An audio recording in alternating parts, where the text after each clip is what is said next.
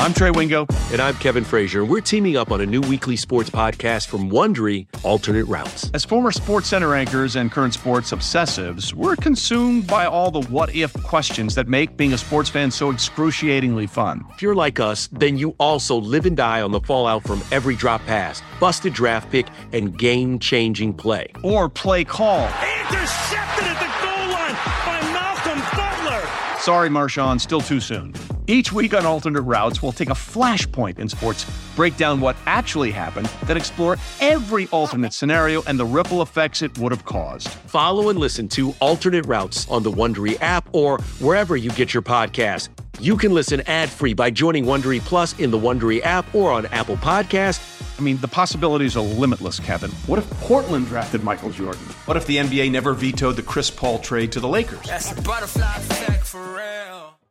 It's blazing hot outside. You get in your car to turn on the AC to get cold air pumping, but it blows hot air out. This issue is commonly caused by low refrigerant due to leaks in the AC system. You want an easy, all in one solution that will restore the cold air in no time. AC Pro Recharge Kits. Make restoring cold air easy for even those with zero DIY experience in less than 10 minutes. Save time and money versus going to a shop by picking up an AC Pro Recharge Kit today. Be a pro with AC Pro.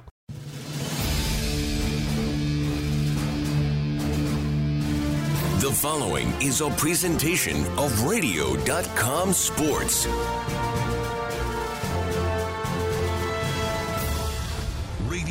Radio.com Sports presents Big Time Baseball. Fly ball and back in the deep right center field. Lorenzo Cain.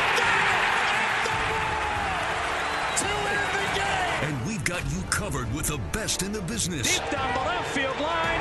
It's gone. Manny Machado breaks it open with a three-run shot. With veteran play-by-play voice Josh Lewin. A slam! Ball game! And MLB insider Jon Heyman. His numbers would look so much better if there weren't guys compiling 600 home runs. Each week we'll feature a comprehensive look at Major League Baseball, the biggest stories, and a breakdown of the divisions leading up to the 2019 championship race. Harper to center. Way back. See you later. It's all right here on Radio.com Sports Big Time Baseball. Brought to you by the 2019 Mercedes Benz A Class. Big Time Baseball, brought to you by the 2019 Mercedes Benz A Class, alongside Jon Heyman, back from Florence, Italy. Yeah, uh, I'm Josh Lewin. I didn't go anywhere. Jon has been covering Major League Baseball for the last, man, four decades. And uh, I've got some broadcast experience. He's got the writing experience. So we're your tag team. And each week we'll bring you insight into the top storylines across Big League Baseball, including a rundown of the happenings in every division. All of our episodes include a chat with some of the best baseball voices all across the country. We've got Chip Caray with us as the Braves are on their hot streak right now. He'll talk to us about the Atlantans. Brad Ausmus, manager of the Angels, will join us. And it's always a fascinating team when you got Trout, when you've got Ohtani, and uh, they've got Upton back now. So that's where we're headed. And of course, Jon will have his insider segment for you as well. Big Time Baseball, part of radio.com. It allows you to listen to your favorite radio stations free of charge anytime, anywhere. You can listen to over 300 stations, over 1,100 podcasts. You can follow radio.com sports on Twitter at RDC Sports. So, as we begin and try to figure out what's what this week, uh, I got to say, Jon, we should probably start with the orgy of home runs and runs in general. And, and I'll put it this way since you just got back from Italy. Uh, I love Italian food myself, but but if all day, all weekend long, you brought me out gnocchi and some vodka sauce, spaghetti bolognese, rigatoni, vermicelli, just one carbo-loaded pasta dish after another, eventually I would tap out. I mean, I love the stuff, but isn't this at some point overload? Sunday afternoon, uh, I was watching the Padres Rockies game. It was 9-8 in the top of the third. Final scores from that day featured three eights, a 10 an 11, a 12, a 13, a 14, a pair of 15s. There were 55 home runs hit. We are so bloated with baseball pasta. I just think we're going to explode like the guy in the uh, the Monty Python movie 40 years ago. It might take me 10 years to uh, be tired of pasta, but home runs, I can understand that. Uh, you know, Commissioner Rob Manfred had said that he likes the home runs, but he'd like to see some more triples, more balls in play, more stolen bases. I think that's what we're missing. I, I don't mind the home runs. I think what happened, and I know a lot of people are going to point to or suggest that the ball is different, the juiced, whatever. Uh, you know, I, I think uh, the analytics, and I'm not blaming anybody, uh, you know, analytics are a very big and important part of the game, no question about it. But I think the analytics suggested that home runs are even more valuable than we thought, and uh, you should get paid for the home runs, and it help they help win games, just like they said with the walks. Uh, on base percentage is more the key now than batting average, so we're seeing more of the home runs, more of the walks. Uh, it seems to be the goal of the player uh, now to swing for the fences and take more pitches, and uh, results in longer games, longer balls. And uh, you're absolutely right. Uh, I, I, think we'd like to see balls in play, triples, singles, doubles, other things than home runs at some point. Home runs are great, but too many of them might be a bad. Well, we had all of what you talked about this past weekend at, of all places, Coors Field. And I understand that zero gravity, and, and you'd expect if there's going to be the highest scoring four game series in baseball history, that would be the place for it. But that Padres Rockies series was bizarre. Uh, it had been 90 years and a month since anyone had, had combined to score 88 runs in a four-game series, and this one sailed past that. It got to 92. There was a 14 to 8, a 16 to 12, a 14 to 13, and the low water mark was a, a 9 to 6. Uh, the, the two teams hit 379 for the series with 17 home runs. So yeah, you know, enjoyable but exhausting, I would say, is the way we're looking at this. Right, yeah. Right now I'm in an office next to the office that Dan O'Dowd has an MLB network, and we thought he had solved this with the humidor. I don't know how many years ago. Uh, Coors Field, the games were crazy, uh, whatever it was, more than 10, 15 years ago, and they were unmanageable, and now it's come back, and I'm not exactly sure what happened. The pitching wasn't very good. I think that's fair to say. Some of it is there are some great offensive players on these teams uh, Charlie Blackmon, did he make an out? I, I think he had 15 hits in the series. Incredible. Uh, you know, obviously Arenado, incredible talent. Machado, Tatis. They probably both teams are better offensively than they are in terms of pitching, but uh, you know, I, am a little concerned about Coors. We have not seen a, a, series like, well, we haven't seen one in 90 years, but we haven't seen anything close to that at Coors in, in years. And uh, I don't know, they may have to turn up that humidor a little bit. I guess as we start our stroll around the divisions here, we usually start in the AL East. Let's kind of keep it to home run guys because the Yankees already have quite a few, and, and some of them are getting healthier. Now they bring in Encarnacion, and this is as right-handed as the Yankees have probably ever been. Yeah, and I think that's a, little bit of an issue. I, I understand why they got Encarnacion. Uh, it's because the, the price was right. It was a deal that they could not refuse. I, would heard about the possibility of this a couple weeks ago, and I checked with a Yankee person, and they basically said, "Where are we going to put him?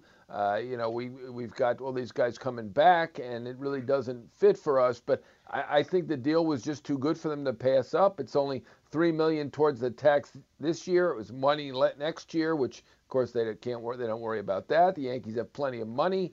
Uh, they gave back a prospect that Seattle had given to them in a trade for a, a pitcher, Nick Rumbelow, who was released. The the, the prospect, uh, the pitching prospect they gave up was uh, then his name T H E N. So uh, it was a very uh, unusual trade for the Mariners, and uh, it, I think it's a, one that can't hurt the Yankees. And I know that Encarnacion was just thrilled. He did not want to be on the West Coast. Oakland had offered him 50 million for two years, and he didn't want to do that. That's why he signed with Cleveland originally, and uh, he was hurt by the trade to Seattle. But if you don't have a no trade, nothing you could do about it. He was hoping for a trade to the Yankees, and he got his wish. Uh, you know, I think it's uh, fair to say, even though he's the home run leader, I agree with Brian Cashman. It's an incremental move. Uh, they need starting pitching. That's their real need.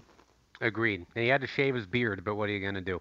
Uh, yeah. Boston. It wasn't is, like Dallas Keuchel, though. No, Dallas no, no, Keuchel no. had shaved his beard, it would have it would have been quite a story. Well, and we'll get to Keuchel in, in a little bit later on the podcast because Chip Caray is going to join us talk about the addition that uh, that the Braves have brought in. The uh, the Red Sox haven't brought in anybody yet, uh, and they haven't won a series against a team that has a winning record since the end of April. But got off to a nice start in their series against Minnesota.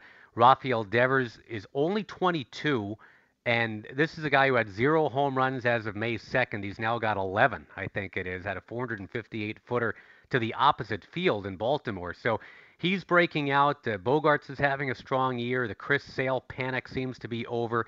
Is Boston ready to make their move? I think they are. I mean, I, I still see them uh, making the playoffs. Uh, I, I, thought they'd win that division. Uh, I think they suffered from a bit of a hangover. They won't admit it, but uh, that's a reality. When you have a, a winning season, a championship season, uh, you know, unless you have that all-time special team like those Yankee teams in the late '90s, uh, there's going to be a bit of a hangover. It's, it's unavoidable, and I, I think that got them at the beginning, and I think they're over it now with the Red Sox playing the Twins as we speak, that gets us a, as a segue to the AL Central you know, I, I heard a stat. My son actually told me this stat, and it blew my doors off. That Minnesota's team slugging percentage this year is something like 514. Harmon Killebrew's career slugging percentage was 509. I mean, that, you know, that's a guy with 576 Hall home runs, the most powerful yep. twin ever. Right, incredible. Uh, you know, I saw it in spring training. That's why I picked them to win that division. I like to remind everybody on each of our podcasts that I did pick the Twins, and there it is. Uh, Check. I got it done. Yep. So you can start your drinking game. But uh, you know they have a great lineup. Uh, I didn't expect Polanco to do this, but I think Rosario potential was there. Uh, I I still see more coming from Buxton and Sano than they've actually given. Uh, they added Cruz. They added Marwin Gonzalez, who really hasn't even gotten going yet. Uh, I didn't expect the catching uh, to br- bring this kind of offense. I, I don't think anybody did. Uh, but they have a terrific lineup. Uh, but this is a shocker that they lead with the Yankees with all of their stars are fourth in home runs. Twins are first and on a pace to break the Yankee record. Uh, it's um, I'm even shocked by it. I, I, think a moderate shock in that division is that the White Sox are really not bad, and that Lucas Giolito has been such a, a changed man since he's come back from the injured list. His command is so better. What a difference a year makes, huh? Incredible. I've never seen a turnaround that stark to go from perhaps the worst starting pitcher in the league last year to perhaps the best. I think it's either him or Verlander to start the All Star game if it was today. Uh, incredible, and give Giolito credit for remaking himself. Obviously, uh, an incredible talent coming up. With, was a top draft choice of uh, the Nats GM Mike Rizzo, who knows his pitching, as we know, and uh, saw something special in him. And then the Nats seemed to uh, sort of give up on him uh, in that trade uh, when they sent Lopez and him and Dunning for Adam Eaton. And um, that seemed to be an overpay at the time, and it feels like an overpay now. And yes, give the White Sox credit. I'm with you. they're solid uh, right now with Giolito, with Moncada coming, uh, getting better. Uh, they're getting improvement from some of the young players, and uh, Dylan Cease, we may see him soon. So they may have two top of the line young pitchers, uh, top of the rotation young pitchers, and that it would be uh, quite something. So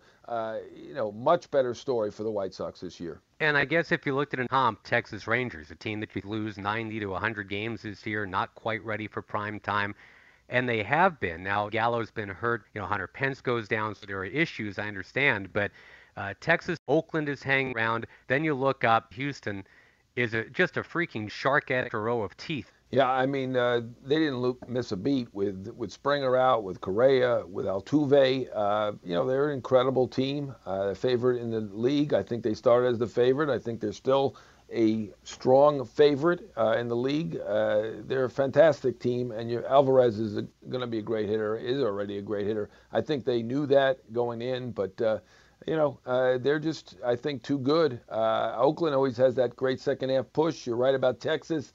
Uh, Gallo was terrific before he went out. Hunter Pence also unbelievably good before he went out. We'll see how long he's out, but uh, Minor, another good story for Texas. So Texas is a nice story, but uh, unfortunately they're in the wrong division. All right, so we're going to table NL East Braves discussion until Chip Caray is on. In the NL East, uh, like some of what the Mets have, I mean, Alonso. Did you say the Mets or the Mets? I, mean, I said both. They, they uh, obviously expected to be uh, the favorite in that division. They came out and said that publicly. Uh, the new GM, uh, Brodie Van Wagenen, who came over from the agenting ranks, said that. And uh, right now, they are not for fulfilling that uh, promise. Alonso, as you mentioned, has been terrific. McNeil has been fantastic, and uh, two guys that uh, they held on to, and in Alonso's case, uh, promoted uh, this year. They made good decisions there. Uh, but you're right, up the middle, they have not been what's expected. They traded for Cano with five years to go.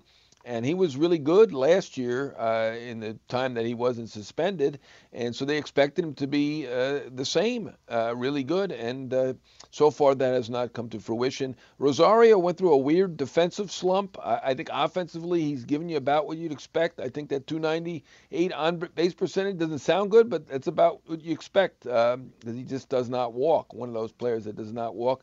Uh, you know, Ramos is coming on, Frazier is coming on, but the reality of it is uh, they're below 500 at the moment. They're not playing well. Their their bullpen has been just a disaster.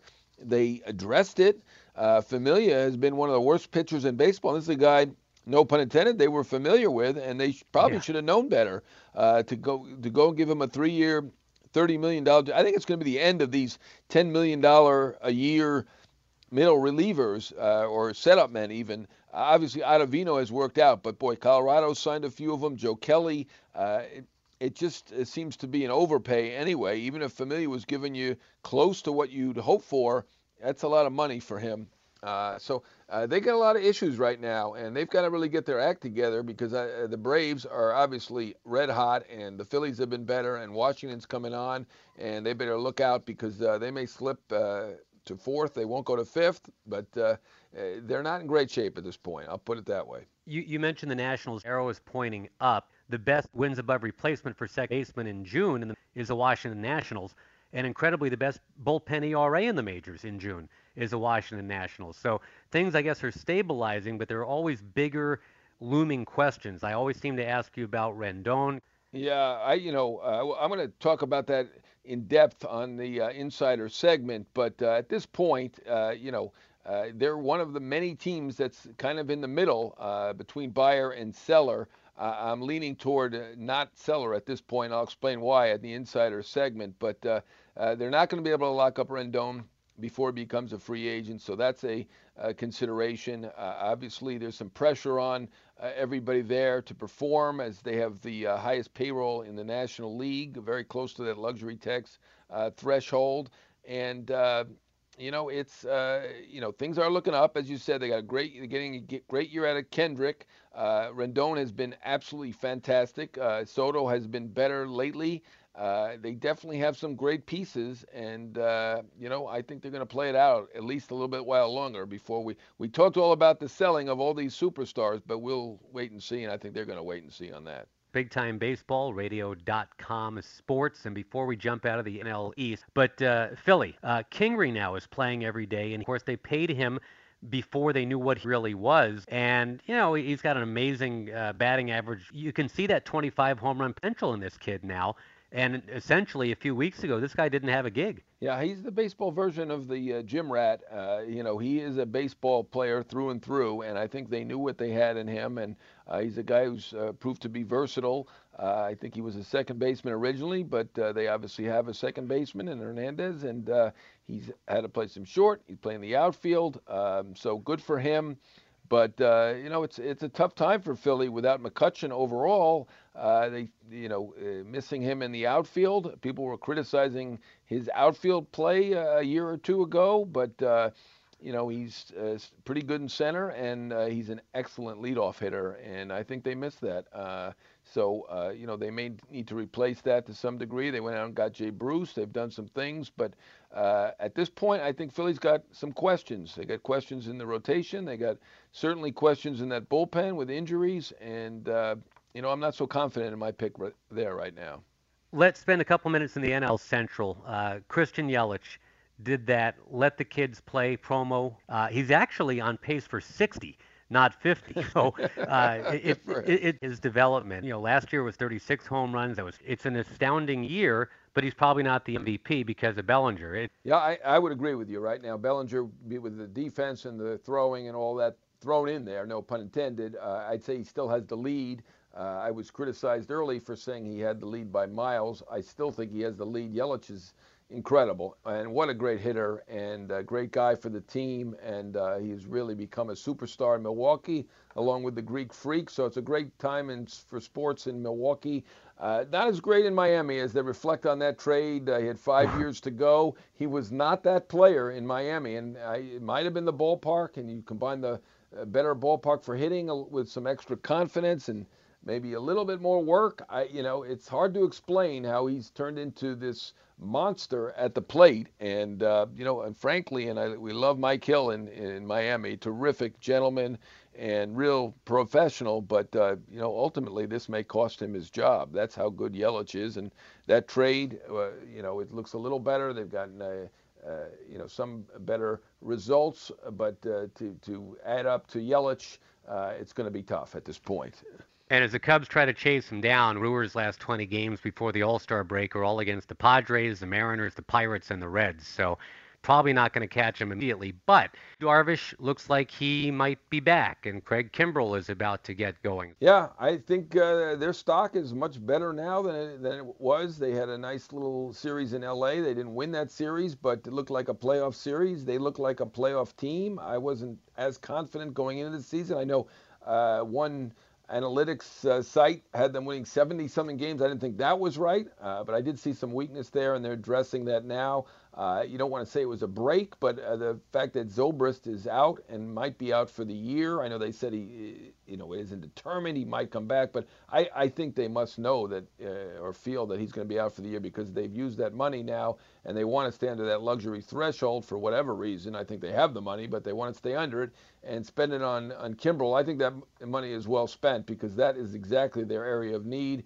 They scouted him very closely. David Ross was sent out there. Other people were sent out to look, and uh, uh, that was a big move uh, in mid mid year for them to get him. And you're absolutely right about Darvish. I mean, uh, this is a guy with incredible talent.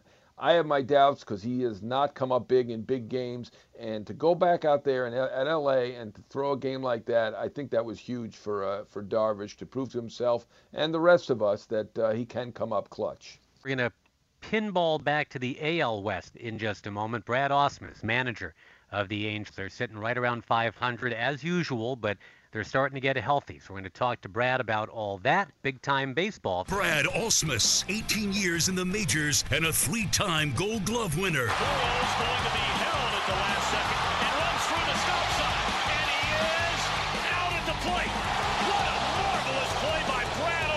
First year Los Angeles Angels manager.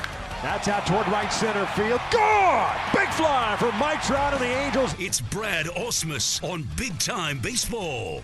Radio.com Sports presents Big Time Baseball. It's brought to you by the 2019 Mercedes Benz A Class and a, a, classy guy about to join us here. That's Brad Ausmus, the manager of the Los Angeles Angels of Anaheim. And they're hanging right in right now. Brad, you guys are, uh, I know hanging in is not a goal. Uh, the Angels were 80 and 82 each of the last two years into this one. You guys, as we talked to you, are a 500 proposition so far again this year. So I guess the simple question is do you feel like maybe you've got that 9 out of 10 streak coming up to, to push yourself up and over the hill? Well, I think the the thing that gives us hope is we got guys returning. You know, Justin Upton returned to the lineup last night, uh, saw one pitch and hit a home run, and then uh, we got Andrelton Simmons rehabbing from the ankle sprain. He's getting very close. Um, it'd be nice to get everyone back together. You know, the lineup when when you put both those guys in it and you add them to Trout, Ohtani, La Stella, Pujols. You know, it, it becomes a very deep lineup, and there's not a lot of breathers for the opposing pitcher. Brad, a guy that you missed for the first couple months was Ohtani. Just uh, incredible talent and fascination uh, for those of us who don't get to see him quite so much. Uh, I think deserving Rookie of the Year. I know I voted for him. Took some criticism in the East Coast, but uh, wh- what you, are you impressed about uh, about Ohtani? There's the obvious that he's great at two things that most people aren't great at. But what what most impresses you about him, and when are we going to see him pitch again? Well, we won't see him pitch before before next season. Um, I think the the two most impressive things are one is is the way he goes about his work. He's he's extremely methodical in preparation. He's tireless in his preparation, both uh, whether it's video work for hitting or physical work in the weight room, uh, or going through his rehab routine for his arm. Uh, he he's really really uh, he leaves nothing to chance when it comes to that. The other thing that is, is most impressive is the power. You know, the power off the bat is as much as I've seen from any player. This, we're talking about Miguel Cabrera type power uh, in terms of being able to drive the ball, you know, 400 plus feet. he doesn't have the the hitability that Miggy did when he was in his prime, but he certainly has the uh, the ability to hit the ball as far. You know, since you brought up Miguel Cabrera, I think one of the interesting things, Brad, about your resume that will, will never change now, it's indelible, that you got to manage Cabrera and now you've gotten to manage Trout. I mean, these are the two right handed sluggers of this generation, future Hall of Famers. Uh, how do you compare You, them? you might What- you might want to throw Pujols in there. well, I was going to say Albert Pujols is not a bad bronze medal if he gets the bronze. So yeah, you, you've got three of those guys basically, and uh, but I know you knew Pujols a little bit. Don't know how much you knew Trout, other than you know your Tigers would have to face him and try to figure out a way to get him out. Now that you've gotten to know him much better, what can you tell us about not just the player but but the man? Well, he's just. Uh, well, I'll say this: having been a special assistant last year for the Anaheims, working with Billy Eppler, I was in spring training. I was in on the field. I was in the clubhouse quite a bit during the course of the season. So I did get to know guys uh, like Trouty, not as a manager, not in a managerial role, but uh, just in a casual role. Uh, because I was around last year, which was actually a huge benefit for me bec- once I became the manager this year. But the the one thing about Trouty, I think that stands out for me, he's just a regular guy. He loves being around his teammates. He loves having fun. He loves poking fun. Um, he he's just a normal, uh, regular guy that happens to be super talented. Uh, one player who's really interesting to me on the Angels is Tommy La Stella. I, I mean, he was obviously a useful player with the Cubs. He was more known for his great practical jokes. First of all, has he pulled any practical jokes on you? And are you guys a little? Obviously, you're impressed. Are you? Are you surprised by the production you've gotten from him so far? He he hasn't pulled any practical jokes, but he definitely has a very dry sense of humor that entertains me to no end. Um, he he's got a lot of these one-liners that he throws at you out of the blue and makes you laugh, and kind of sometimes in, in situations where you wouldn't normally be laughing.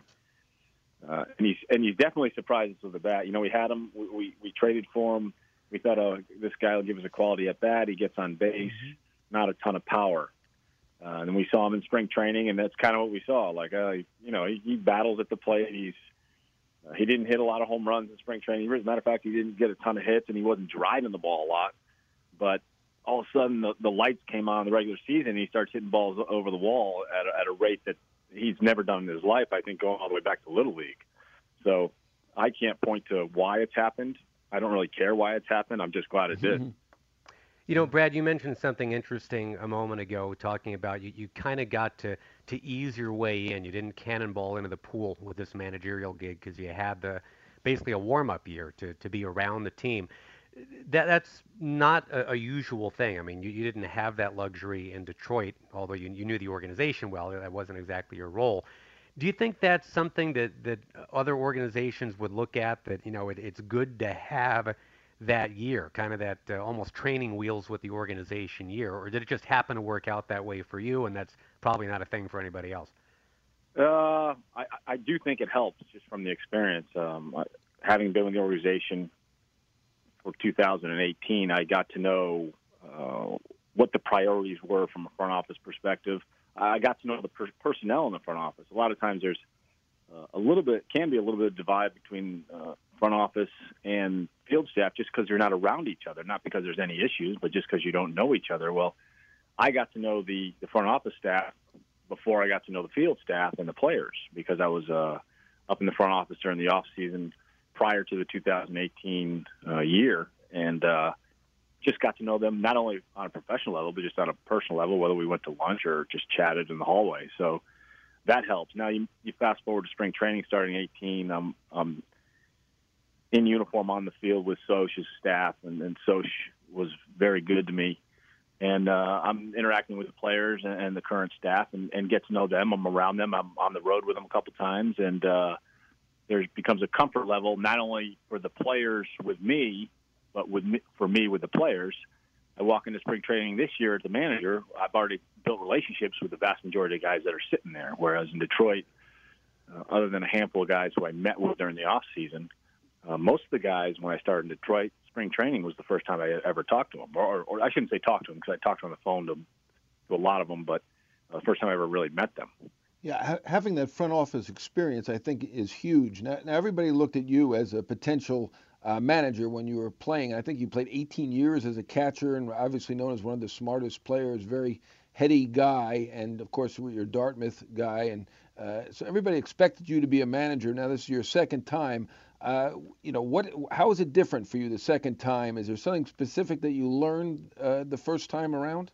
Yeah, taking out the fact that in this experience, uh, you know, I've had the I had the year of training wheels, as Josh put it. Uh, taking that out of it, uh, there's no question that the second time around uh, decisions come much quicker, much easier. You don't have to; they become more reflexive. You don't have to think about them, mm-hmm. uh, whether it's uh, something tactical on the field uh, or even uh, handling personnel in the clubhouse. If you've gone through the experience before, uh, you know how you handled them and you know whether it worked or not, or you've thought about it and, and changed how, how you would have handled something. So uh, I, I would say yes. I know there's, and I, part of the reason I got hired was the new wave of uh, teams, clubs hiring managers without experience. But I can say now that experience is definitely an asset. I, as a matter of fact, I couldn't tell you a line of work where experience wouldn't be an asset. Hmm. Hmm. That's true. Brad Ausmus, uh, always, always a pleasure to, to catch up. I, I really thought that by now you'd be doing our job. I thought you'd be a, a broadcast star, but the manager thing is working out. And since you're in Toronto right now, before we leave you, I, I gotta ask: did, did you jump in on the on the parade? Or are you the North? Did, did you jump in with the Raptors? And, and can you tell Kawhi Leonard that here in Southern California he'd be welcome to, to change jerseys? Uh, yeah, I'm sure. I used to watch Kawhi play at San Diego State during yeah. uh, during uh, the ah, off season. But no, good. we I avoided the the parade. We uh we thought it might take us a couple hours to get from the hotel just to to the ballpark, but our bus driver did an excellent job of weaving in and out. But uh, I watched I watched it on man. TV, but I, I didn't I didn't uh, get involved.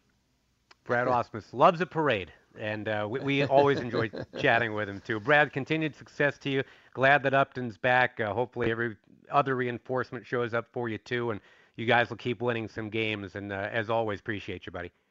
All right, thanks, guys. All right, that is Brad Ausmus joining us with the Angels in Toronto.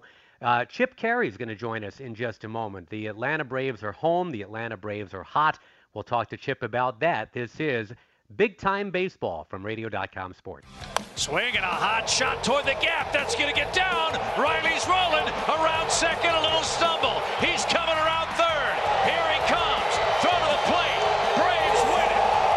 Big Time Baseball. Josh Lewin, Jon Heyman. We're going to shift. We're going to bring aboard Chip Caray. And uh, now in his, wow, ninth season as Braves TV voice.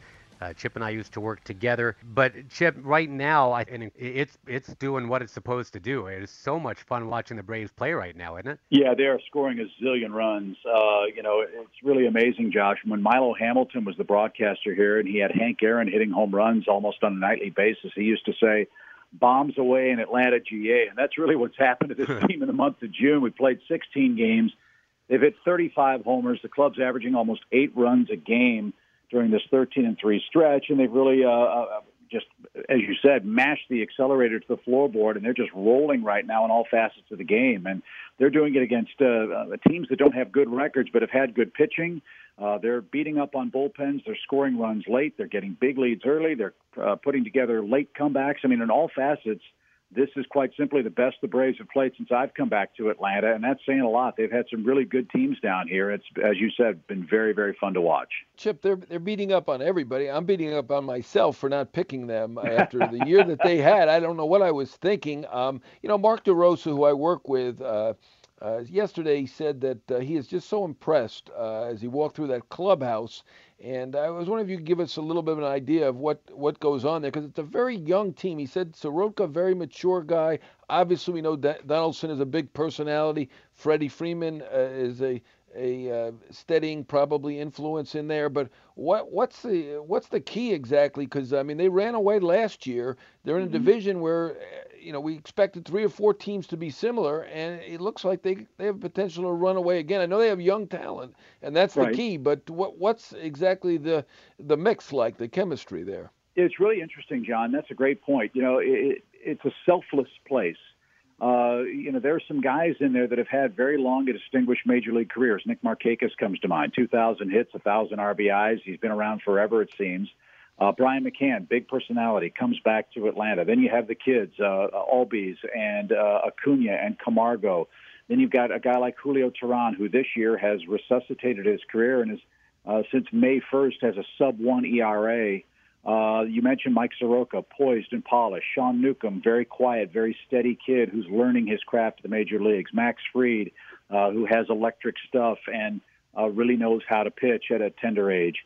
Um, it's an amazing place in that you have so many diverse cultures, so many diverse personalities, but for the common good, they all come together. Uh, the one thing that I've heard as a theme in that room is that there's not the old way uh, of baseball in our locker room. Uh, and by that I mean, you know, when rookies come up, it's, you know, use your ears and your mouth in the same proportion as your anatomy. That's not the case. Uh, guys like Nick Markakis uh, lead by example, lead quietly. They let these people and let these players be themselves. And as a result, there's an immediate comfort level when they step into that room because they're good enough to be there. And it, from Nick's, Nick's perspective, and I don't want to speak for him, but I, I assume that this is the case it makes no sense to punish a guy and make him feel unworthy when they've achieved the, the greatest thing they can accomplish professionally, and that's get to the big leagues in the first place. So it's really, really a fun locker room, good group of guys, professional people, not just the players, but this coaching staff and Brian Snitker, who's done an amazing job as a steadying force here. He lets them play, he lets them be themselves, but they still do it the Braves way, which is the, the foundational piece of it all, I think. Chip Caray visiting with us and the young slugger Austin Riley, who looked mm-hmm. like he'd hit the rookie wall maybe a week ago, and since then it's like he's the Kool Aid man. He doesn't walk a lot. I know he strikes out a lot, but what, what has he brought to the team? Instant, instant light tower power, uh, game changing at bats. Uh, he hits uh, sliders late in the game. His ability to adjust on the fly has been really, really remarkable. Uh, he's a third baseman by trade, but playing the outfield kind of like what the Braves did with Ryan Klesko. Uh, he's a better outfielder than Ryan. I think Klesko would tell you that himself. Uh, but he's a baseball player. He knows what he's doing out there. Uh, he's very steady. He's very polished. He knows how to play the game. And Josh, you know, you've been around a long time. Jon, you too.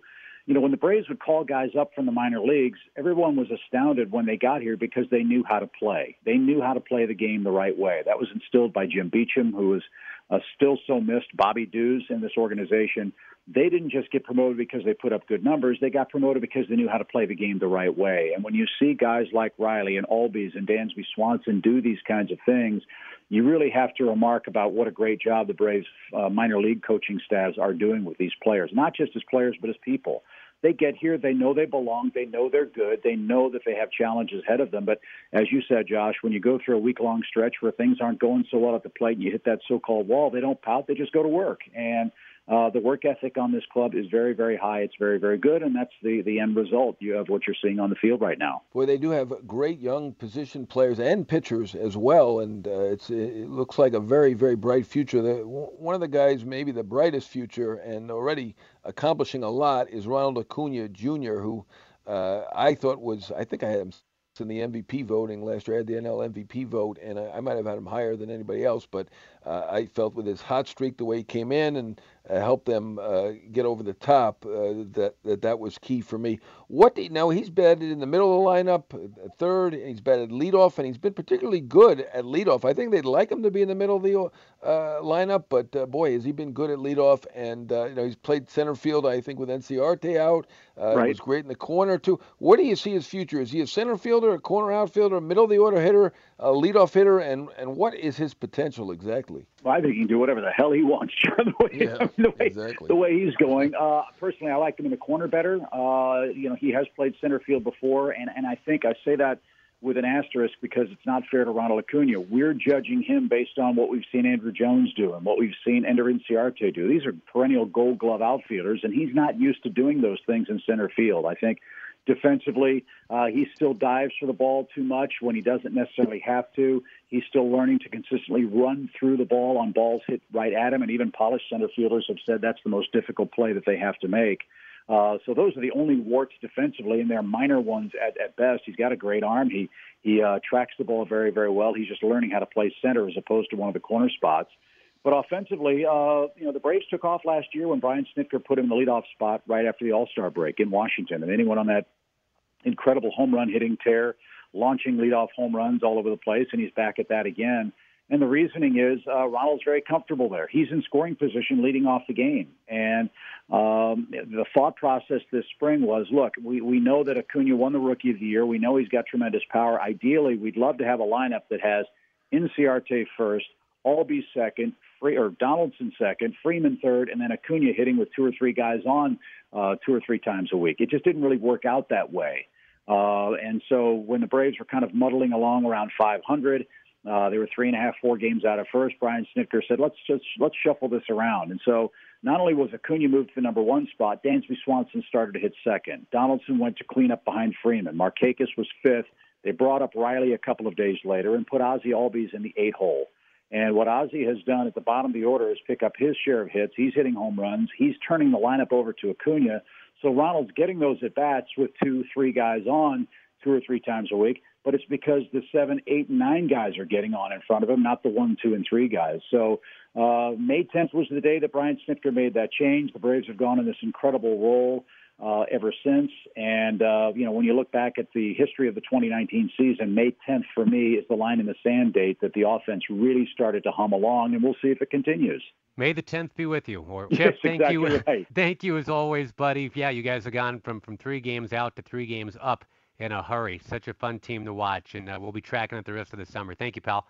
Okay, guys. See you soon. Take care. Rendon launches one to left. See you barely later. And the game is tied. What are the latest rumors around the game? Josh Lewin and Jon Heyman go around the diamond on radio.com sports, big time baseball. We finish up going around the diamond, our insider segment with Jon Heyman, and uh, we talked a little bit about the Nationals. Uh, I mean, what that team is going to do. The Nats have the probably the biggest and the best and most interesting speculation about them over the past several weeks, and I've been part of that. Uh, looking at how they've been doing and knowing the players on that team, the salaries that uh, are associated with those players, and also in Rendon's case, he's a free agent after the year. So uh, there has been a lot of thought and, frankly, speculation about potential trades. But uh, they've come on a bit lately, and I, I just feel that there's uh, some pressure on them to try to win uh, this year. Obviously, they've had some great teams in the past half a decade and haven't really gotten over the hump. And I, I think that uh, other teams see a reluctance to sell. I know they're right now in that middle area, right now on the bubble between buyer and seller, but other teams are now s- suggesting that they believe that they will hold on to these players. That uh, obviously there's pressure on Davey Martinez. We know that. Uh, Mike Rizzo, I think, has been a terrific general manager for the Nats, but uh, there's some pressure on him to try to win too. And they are at a payroll of close to that $210 million threshold. So right now, I would say I don't expect them to do that fire sale that we've been kind of suggesting that might happen. And I, I'm pretty sure that uh, Max Scherzer will not be traded at this point. I know there'll be a lot of speculation about it uh, in coming weeks, particularly if the Nats start to fall back, but I don't believe he'll be traded. I don't see Rendon being traded. That one might be a little more likely because he is a free agent after the year. Uh, Doolittle, same thing, but uh, my guess at this point is the Nats are, are going to go for it and not sell. When are the Giants going to start their selling process? It's not just Bumgarner. You look at their bullpen; they got a lot of pieces. And could a guy like Brandon Belt be of use? You're, you know, you're absolutely right about that bullpen. I, I do think that they're bullpen central. Really, I think they've got uh, three of the best pieces going right now with Will Smith, Tony Watson, and Sam Dyson. Uh, Melancon has actually bounced back a little bit as well. So uh, they're going to be in the middle of the trades in terms of the bullpen, and I, I think it would behoove them to do it quickly because, frankly, there are a lot of great bullpen pieces that could potentially be traded, but they're mostly on teams that are on the bubble and they're thinking about it right now. So I think it would behoove San Francisco to strike now and try to make the best deal they can. With Smith has been fantastic, Watson really good, consistent over the years. Dyson has come come back to make trades for these guys because there are at least a half a dozen guys who could potentially get traded at a bullpens who are major stars and could affect the trade value of their pieces. And I'm talking about Holland from Arizona, not on the block yet, but would have big price if he ever gets there. Vazquez from the Pirates obviously would. Not on the block yet, but again, same situation. Colome for the White Sox. Uh, Doolittle, as we referenced with the Nats. Hand, who's been fantastic uh, with, with, the Indians, uh, probably the best in the league, and best in the National League has been Yates uh, with San Diego, and they're willing to listen at this point, but I don't think he's really on the block. So to me, I think San Francisco should strike now in that bullpen, and uh, I think they eventually they need to trade Bumgarner. I'm not that convinced they're going to do it. We'll see. They they should do it, but ownership obviously loves this guy who's brought him three championships, and that is a tough one for them. You, you mentioned the Indians. What are they going to do if they're sellers? Is that now? You know, I think the Indians are going to be willing to listen, uh, but I, I'm with you. I think it's going to be winter time for the Indians. Uh, they're, they're in that race. Uh, I don't think they're going to beat the Twins, but they're certainly in the wild card race. And to uh, be a seller now would be unusual, not unprecedented. We've seen teams do that, uh, but uh, you know they may not see themselves as a World Series contender, but if you're in there, you never know. And you know, I think that uh, ultimately uh, these big trades and the big pieces that they have uh, will probably wait until the winter. Certainly Lindor, I, I, don't see them trading him in the middle of the year. You want to open it up to anybody who'd be interested if you're really going to shop Lindor. Uh, Bauer, his name will be out there. It's been out there for a year already. But, uh, you know, if you're going to go for it, uh, you're not going to be trading Bauer in the middle of the season. And the Indians are a decent team. They, they have a shot. So I, my opinion is they're going to wait till the winter on Lindor, Bauer, uh, Kluber, uh, probably Hand, and and probably Santana as well.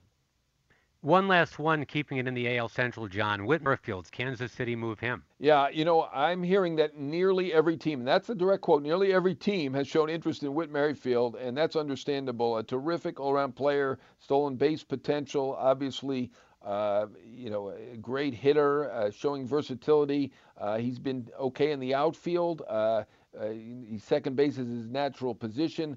And it, it's natural that teams are asking about him because they, they just drafted Bobby Witt Jr., who's a franchise shortstop. They have Alberto uh, Mondesi, uh, who can slide over to second base. And then what do you do with Merrifield? Uh, well, the Royals are saying uh, that they're going to uh, he's a decent outfielder, and they're okay with putting him in the outfield. But uh, he's certainly going to be talked about, and I don't think we be, should be shocked if he's traded. With nearly every team interested, I understand the price is going to be high, but you know he certainly has a value. It's maybe not quite as high as some might think, based on his talent level and his production because he is 30 years old. He's I don't want to say a late bloomer, but he's a late comer. I mean, he may have been in the minor leagues too long and people didn't recognize that talent right away, but they certainly do now. All right, final thing as we wrap up this segment and wrap up the podcast. Best thing that you saw in Italy? Yeah, we saw four great places in 5 days. Fantastic. I recommend it for anybody. Florence, uh, incredible, beautiful beautiful city. I'd rank it up there with Paris, uh, two of the most beautiful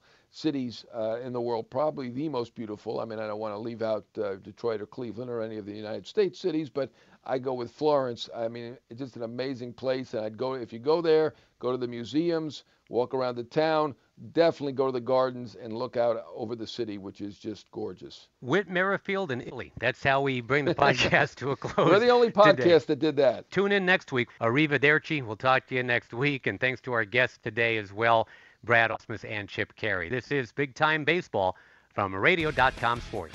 Thanks for listening to Radio.com Sports Big Time Baseball. Brought to you by the 2019 Mercedes Benz A Class. Josh Lewin and Jon Heyman will be back next week, diving into the latest across Major League Baseball. See you later!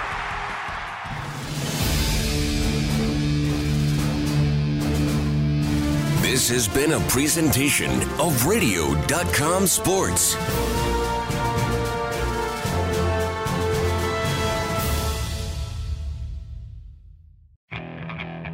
Okay, picture this.